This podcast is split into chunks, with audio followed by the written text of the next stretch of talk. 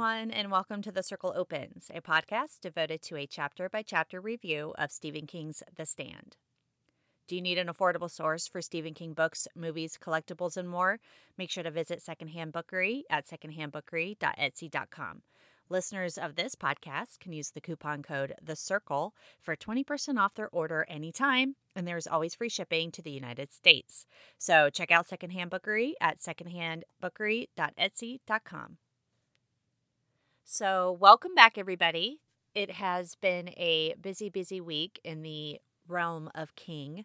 We got his new book, The Institute, on Tuesday the tenth, and of course I've started reading it. I'm only about three chapters in because between work and kids and, uh, you know, working on the website, it's just been a busy week. So, but I am enjoying it so far. And when I finish, I will include a non-spoilery review in one of the upcoming episodes, or you'll be able to find it at my blog, the circle opens dot com. That site is still a work in progress, but I'm pretty happy with it so far. I'm adding a lot of content uh, to it for The Stand, so when you get a chance or you feel so inclined, uh, go ahead and check it out.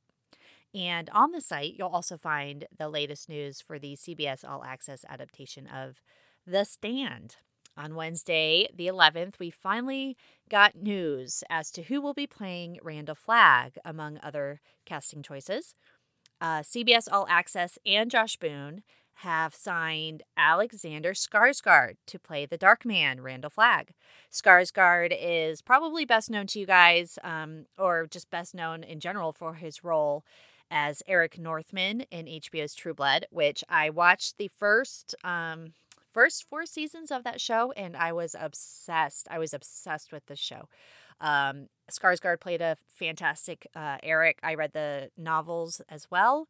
Um, after the fourth season, I feel like it kind of went off the rails and got kind of weird. So I kind of, I kind of, you know, that show kind of fell by the wayside for me. But I did enjoy Alexander Skarsgård in that show. I also thought he was fabulous in Big Little Lies. Um, he played Perry Wright, Nicole Kidman's abusive husband. Um, both. Uh, Skarsgård and Nicole Kidman were fantastic. Uh, there's a reason why um, Alexander Skarsgård walked away with a Golden Globe, a Critics' Choice Award, and an Emmy for his role as Perry Wright. Um, a small side note, he was also featured in the two thousand eleven remake of Straw Dogs with James Marsden, who will also be starring in The Stand as Stu Redman. And I think Skarsgård's work, his work in Big Little Lies has shown he's a very versatile actor. He has the ability to be smooth and charming, as well as manipulative and terrifying all at once. And he's a great choice. I he was never on my radar in my brain for um for Randall Flagg, but you know what? I don't think anybody that they've cast so far has been on my radar. But I've been pretty happy with everybody that I've um, seen being cast in the adaptation. Um, so I have a lot of faith in what Alexander Skarsgård can bring to the role as Randall Flagg. Um, fun fact, and I'm pretty sure that everybody listening to this podcast is already aware of this, but Alexander Skarsgård is Bill Skarsgård's older brother. Bill Skarsgård has played Pennywise in It Chapter one and It Chapter two. And so it's kind of fun that the two brothers are playing what are arguably two of King's most um, famous iconic villains. So you, they're keeping it in the family, which is kind of cool. So maybe their older brother, Gustav, can get in there in one of these King adaptations that are in the works, preferably as a villain, just to keep the theme. Um, and we also got official confirmation from Whoopi Goldberg on The View on the eleventh as well that she will be playing Mother Abigail. I know this was reported for a while, but I hadn't seen anything official from C B S All Access, and Josh Boone hadn't posted on his Instagram about it. So I kind of wanted to wait on it before like jumping in and adding her to my site and talking about it a lot here on the podcast. But yes, she will be finally taking on the role that apparently she had wanted to play a long time ago. So listen to this. Actually, I'm one of those people. You are. I've been yours forever for the longest time, and now I'm actually getting to do something I meant to do thirty years ago. Go ahead, tell it. thirty years ago. We, so uh, The Stand is being made for C B S for uh, their All Access uh, yeah. limited event series. Uh, and I'm in it. So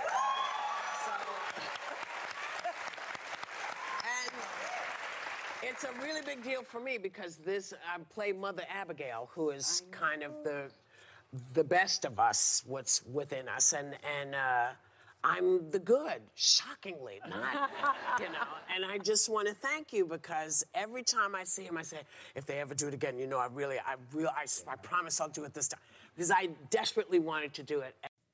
So that's a fun little clip um, from The View.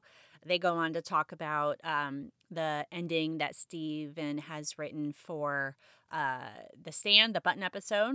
And he did confirm that he has always wanted to um, write about Fran and Stu's journey back to Maine after they leave Boulder. So I think that's going to be our Button episode from King for the end of The Stand. And Whoopi sounds like she's really excited to be a part of the series, um, which is great. And apparently she's already had like the makeup tests. Uh, Mother Abigail is one hundred six, and King on The View said that Whoopi didn't look a day over one hundred three in the makeup. So that's great. And we've also got some other roles filled. Um, Jovan Adepo will be playing Larry Underwood. And Adepo was recently in um, When They See Us. That was a four-episode miniseries about the Central Park Five. And the Central Park Five, for those who don't know, um, were five young African-American men who were falsely accused of rape and assault. And he was also featured in the Elizabeth Olsen Facebook series, Sorry for Your Loss. And I remember him from, um, he played Denzel Washington and Viola Davis's son in Fences. And he's been great in everything I've seen him in. So this casting news really excites me. Larry is my favorite character from The Stand. Um, honestly, I'm glad to see some diversity in the cast, and I hope that we will get some more of it. Uh, Brad William Henke from Orange is the New Black. I hope I said his last name right. H E N K E, Henke. Uh, he has been cast as Tom Cullen, and I've never watched Orange is the New Black, but I did see him in Split. And he was not at all lovable or Tom Cullen-ish in that movie. He was awful. Um, awful the character, not awful the actor. But he's also been in Sneaky Pete, and he was in Fury with Brad Pitt, and he was also on the Netflix sh- uh, movie Bright with Will Smith. So he definitely has that teddy bear lovable look about him, though. And Tom's character is a difficult one to pull off because you don't want to be insensitive or offensive with the portrayal. And I have a lot of faith in Boone, and I think Henke will do a great job. Owen Teague, who a lot of King fans will recognize um, as Patrick Hochstetter from It Chapter one, will play Harold, Harold Lauder. So Teague was pretty creepy as Hochstetter, and I don't know. I think I like this a lot. I know he was in the series Bloodline on Netflix, which was pretty great. So um, Harold is a teenager when we meet him. And you know what? Uh, Teague is twenty. So I'm glad they got someone closer to Harold's age rather than casting someone much older. I know, like, in my brain, I always loved Dane DeHaan for Harold, but he's got to be in his thirties now, right? Late twenties. So um, I really like this casting. I think he's going to do a great job. It'll be fun to see him playing off the other uh, actors, especially uh, James Marsden and Amber Heard.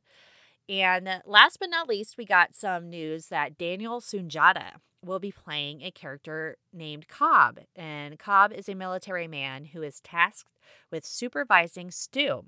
Uh, Sunjata has been on Rescue Me, and I know him from Graceland, the series Graceland. And I can't remember if that, I think that was the U S A Network.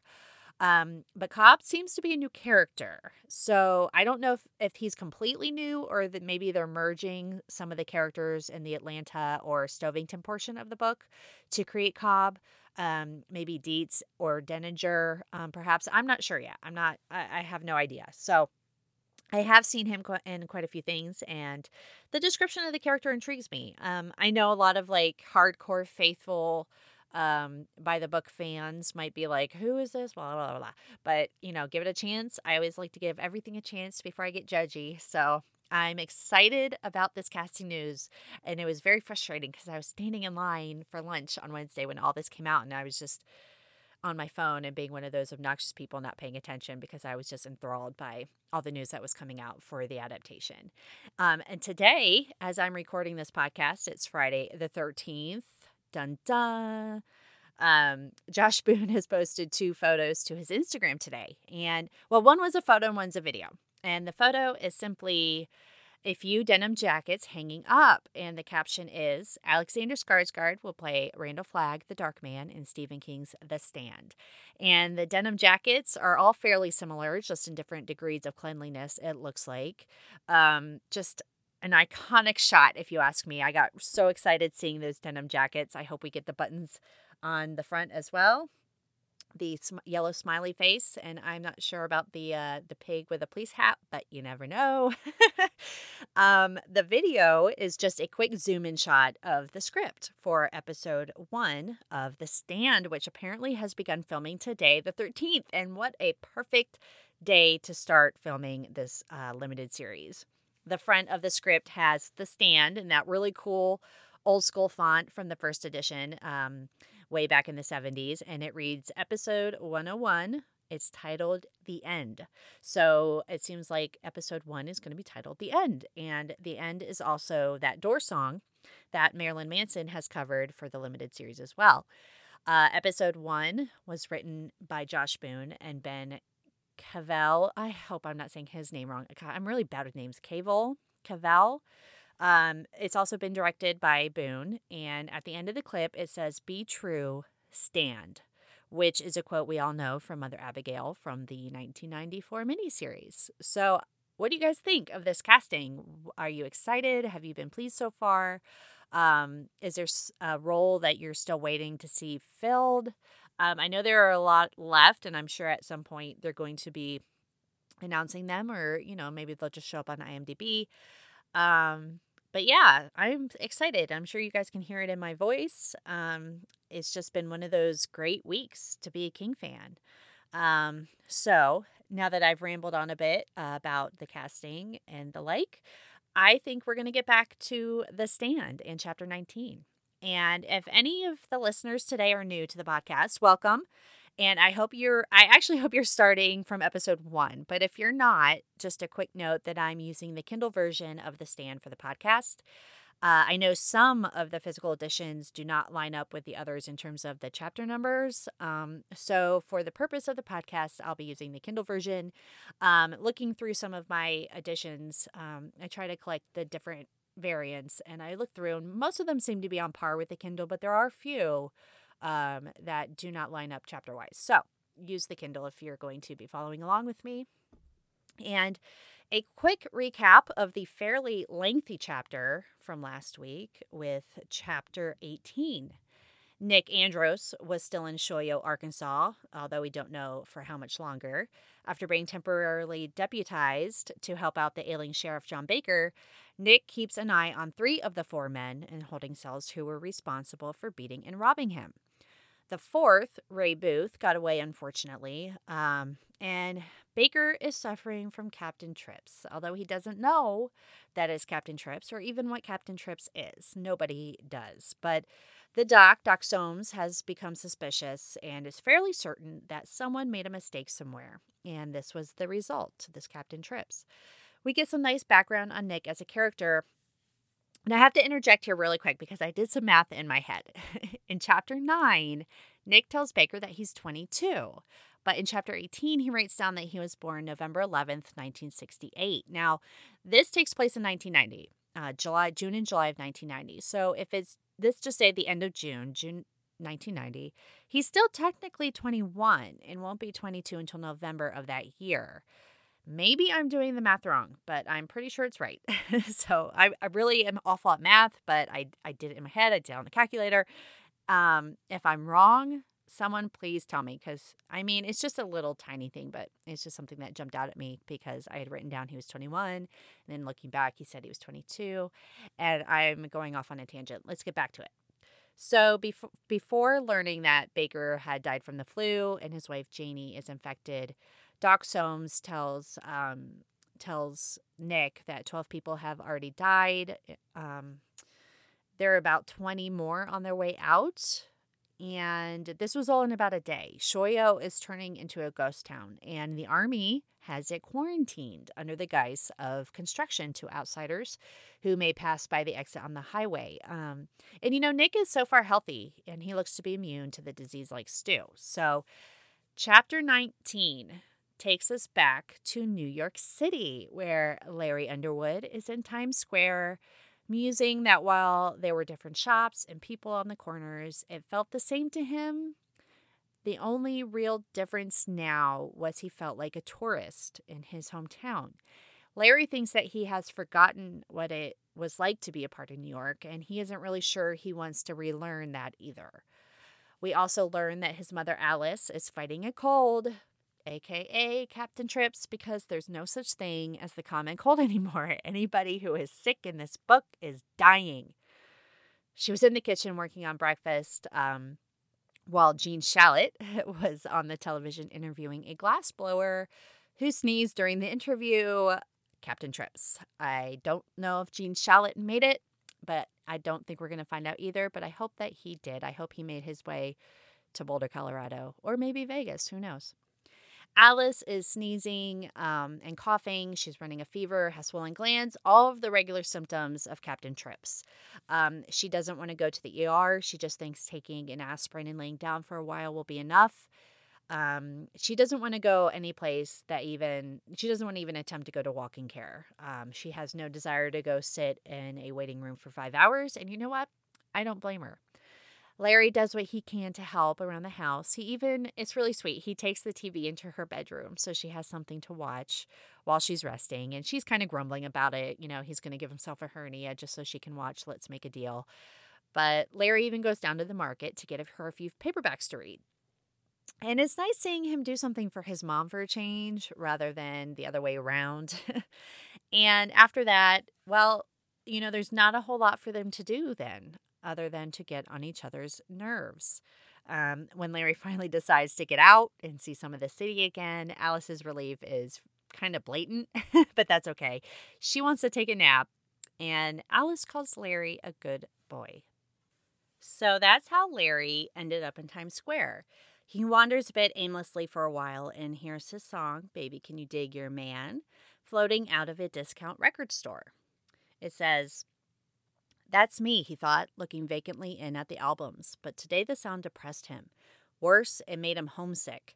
He didn't want to be here under this gray washed-up sky, smelling New York exhaust, one hand constantly playing pocket pool with his wallet to make sure it was still there. New York, thy name is paranoia. Suddenly, where he wanted to be was in a West Coast recording studio making a new album.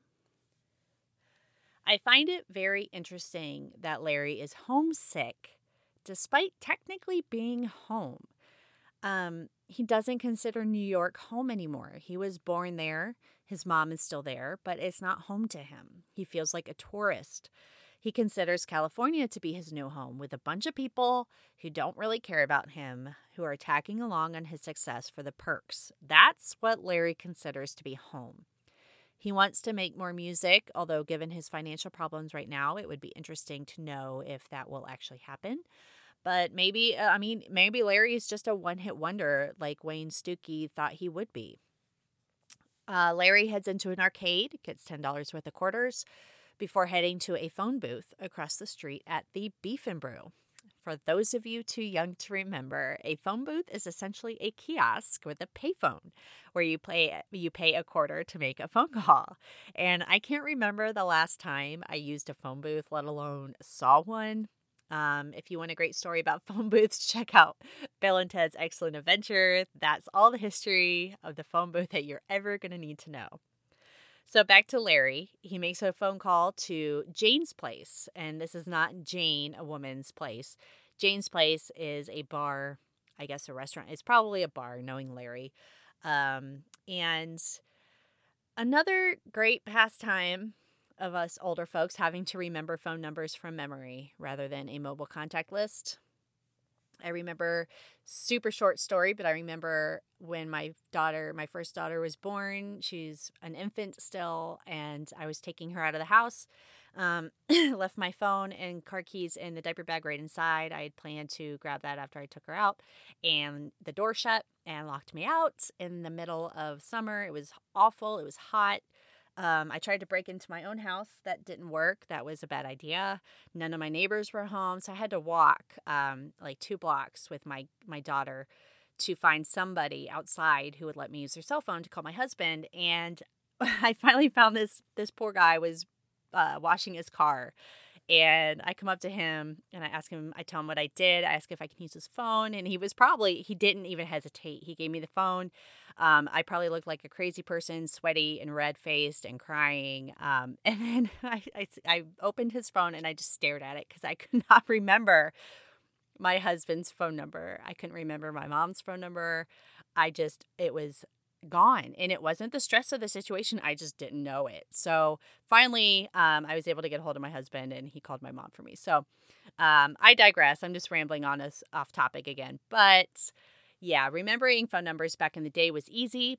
I could do it when I was a teenager, drop off a dime, just pick up the phone, call my friends, or, you know, you had the cool little phone books. And nowadays, cell phones carry everything you need. So, um, I think it'll be fun to see how they do this in The Stand. I don't know if they're going to stick to the nineties or if they're modernizing everything um, for the adaptation. I'm not sure. But I apologize for the ramble. I just found this little bit in the book to be kind of humorous and uh, very dated. But that's okay because so many things in this book are dated. So it's all right.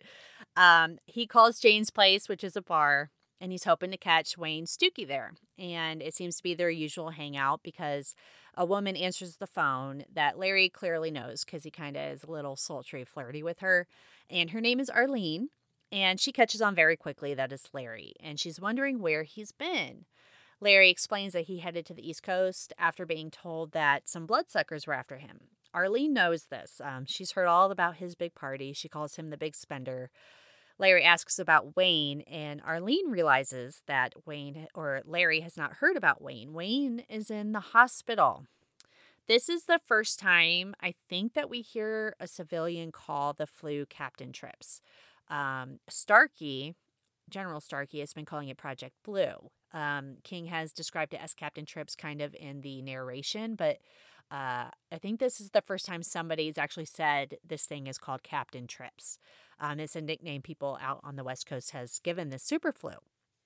And a lot of people have died already from it. People are scared. They're staying inside. Nobody wants to go out. She says that Jane's Place never has empty tables, and today they have six empty tables.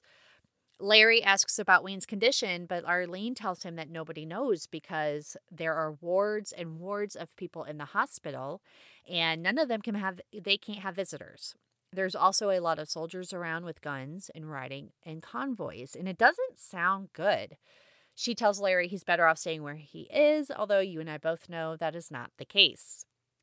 There has not been anything on the news, but Arlene says there are things in the paper about getting flu boosters.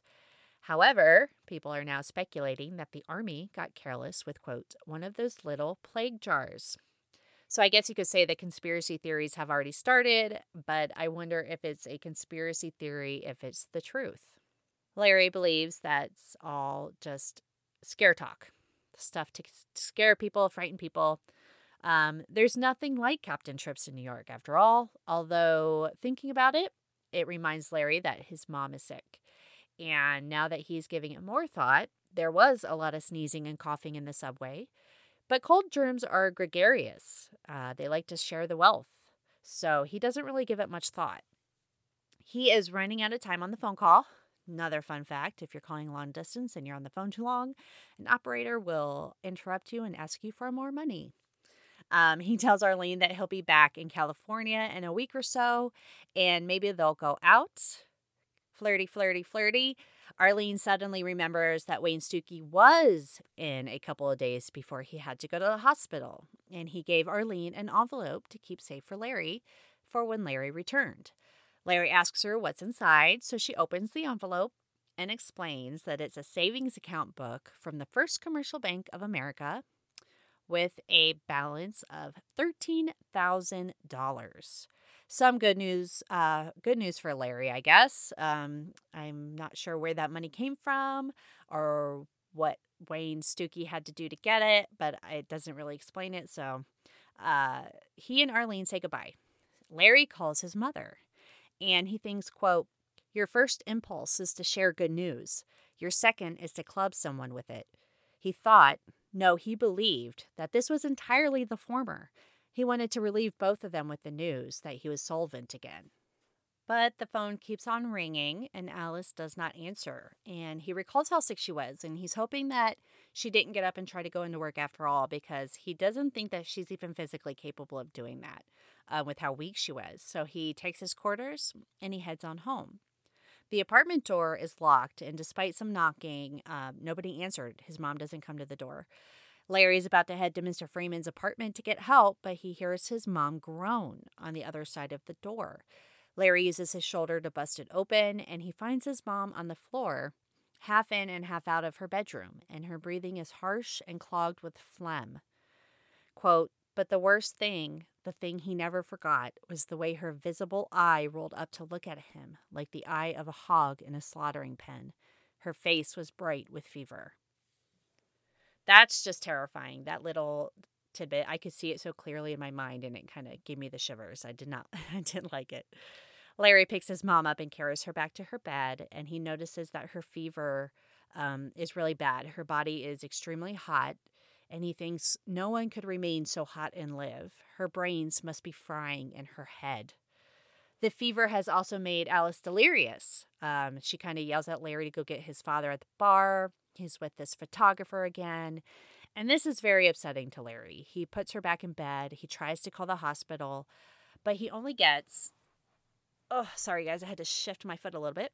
He only gets a recorded message that says that their circuits are busy. Larry hangs up the phone, and I can understand where he's coming from, the frustration, because what kind of hospital has a recording like that? Uh, stay on the line. We'll get back to you. We'll get to you when we can. Um, you know, you think of a hospital as a place to go when you're sick, when you're ill, you need life-saving care, and suddenly they're unavailable. What are you supposed to do? Larry has no clue what to do. Uh, he thinks about going to get Mister Freeman to watch his mom while he goes to the hospital. Um, should he call a private ambulance? Larry thinks, Christ, how come nobody knew about these things when they needed to know about them? Why didn't they teach it in school? Larry tells his mom that he'll be right back. And in true Larry fashion, as he's leaving, he thinks to himself, these things always happen to me. Why did it have to happen after I got the good news? How is this going to screw up my plans? How many things am I going to have to change around? And these are pretty despicable thoughts. His mom may be dying, and he's worried about how her sickness, her potential death, is going to screw up his plans. Uh, woe is Larry. Why do bad things always happen to Larry? Um, the upside is Larry is aware of how horrible these thoughts are. He wants that voice to die a quick, nasty death, but it won't shut up. The chapter ends with, he ran down the stairs to Mister Freeman's apartment, and thunder boomed through the dark clouds. As he reached the first floor landing, the door blew open, and a curtain of rain swept in. So Alice Underwood has come down with Captain Trips. Larry learns about the superflu from his friend Arlene in California. People are getting sick and dying. Even his friend Wayne Stuckey is in the hospital. I'm going to take a bet now that we will not see Wayne Stuckey again. If we do, he will be dead. There are army convoys all over California, soldiers with guns. People are scared. Maybe Larry feels safer in New York at the moment, but he still plans on heading back to California in about a week. Better still, Wayne left him with a savings account with thirteen thousand dollars. And that kind of good news um, really wipes out any thought of a deadly flu called Captain Trips. Arlene even mentions that people are believing that the army accidentally released the plague. Or a plague, but Larry dismisses this as well as fear tactics. Um, you know, but his mom is sick, and he remembered thinking that the subway sounded like a T B ward, but he still blows it off. He still blows it off because germs are germs, you know, they're everywhere, no matter.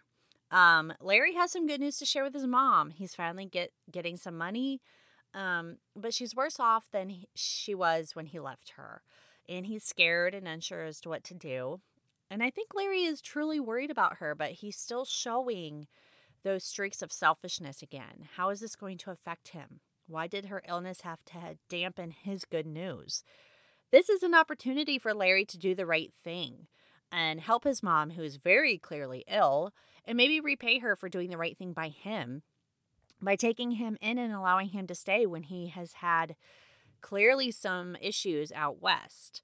Um, she could have easily told him to go, um, but she was taking care of him because he is her son and she loves him. But here he's still thinking about himself. Um, all of this after he called him a good boy for helping her. Although, you know, she may have just said that out of relief that he was finally getting out of the apartment and out of her hair.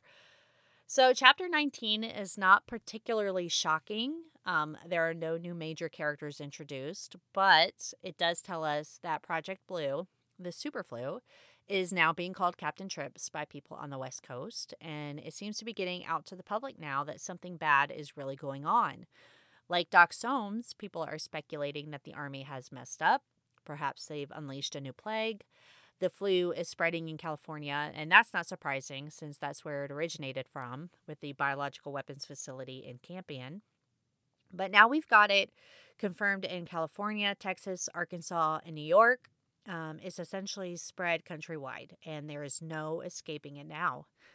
It's clear that Larry's mom um, is going to be a victim of Captain Trips, just like Sheriff John Baker was, um, just like Doc Soames will be, and Baker's wife Janie. Larry doesn't seem to be showing any signs of the flu himself, but that's also not surprising. Um, what will be interesting is to see how he handles his mother's death and the superflu spreading through a city like New York, New York City. Um, I can imagine the kind of chaos that would trigger. I'm going to take a guess that Larry probably won't make it back to the West Coast. Maybe when Captain Trips is finished with New York City, Larry will be stuck there, feeling like a stranger in his hometown, a place that he feels like he no longer belongs. As a side note, I love how King described Larry's short walk around town. Or I, I can't say town. New York City's not a town. It's a city. Uh, but the discount record store, the arcade, really simple stuff like bells and bug- bells and buzzers jangled in his ears. There was the amplified ripping growl of a Death Race two thousand game, complete with the unearthly electronic screams of the dying pedestrians. I could hear those sounds in my head as I read this. I could picture that arcade as soon as Larry stepped inside. It was the same as the beginning of the chapter, the way Larry was looking at Times Square, remembering back in the day when there was a newsstand on the corner, when he came up from up the stairs from the subway, um, a penny arcade being replaced by an Orange Julius. Uh, of course, now there's more massage parlors and X-rated movies. Um, so it kind of it sounds a little seedier now than it used to be when he was a kid. And I think King excels in his characters, but he is also a master at painting a scene in your head so you can picture it perfectly.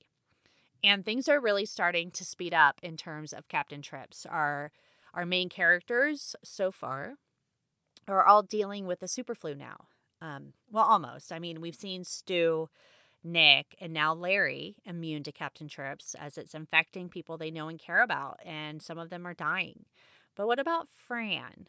Well, we'll find out next week in Chapter twenty when we fly back to Algonquin, Maine, where Fran gets three phone calls. One good, one indifferent, and one very bad. But that is it for today's episode. And thank you guys for hanging around with me. Um, as always, if you've enjoyed this episode or the podcast, uh, feel free to drop me a rating or review on iTunes or Apple Podcasts. And I think you can rate the podcast at Facebook now too, at The Circle Opens. Or you can catch me on social media, Twitter, Instagram, at The Circle Opens. Or, of course, you can drop me a line at the circle closes at gmail dot com. Also, a big thank you to everyone who has been recommending this podcast to their friends um, or giving me a mention on Twitter. I really appreciate it. And one thing I did notice that when I went online to my local library, we have an online digital library as well, Uh, to check out the audio version of The Stand because I kind of wanted to be able to listen to it while I was working. All copies were checked out with pretty long waiting lists, and this has not happened to me in a really long time because for a really long time I would go online and reserve The Stand digital on my Kindle so I could read it, um, take it with me on trips. I could carry it to work and read it. Um, and then I ended up just buying the Kindle version because it was like six bucks or whatever. But I've never had a problem getting a copy of The Stand from my library. And now I have two libraries, both of them, none of them are, are available. So I think that news from the um, adaptation from C B S All Access uh, has kind of triggered people wanting to reread The Stand or read it for the first time before the series comes out. And I think this is amazing. I'm hoping more people are going to dive into the story. Um, and yeah, so, you know, if you know anyone who's picking up the book and you want to mention the Circle Opens podcast, that would be great. Uh, but I really do appreciate, I appreciate all you guys. The support has been amazing. Um, I know podcasts are a lot of work. Um, I'm sitting in my closet. My closet is my studio. I sit on the ground and I record this. Uh, and but it's a lot of fun. And I, I like uh, talking about my favorite novel, and I hope that you guys are enjoying it as well. And that brings us to the end. It's September and still in the nineties here in Ohio, but hopefully we'll be feeling some fall weather soon. I will try not to keep complaining about the weather here, but it sucks. Uh, so before I go off on a tangent about Ohio's eighty seasons, I'm going to let you all go. M O O N, that spells see you next week.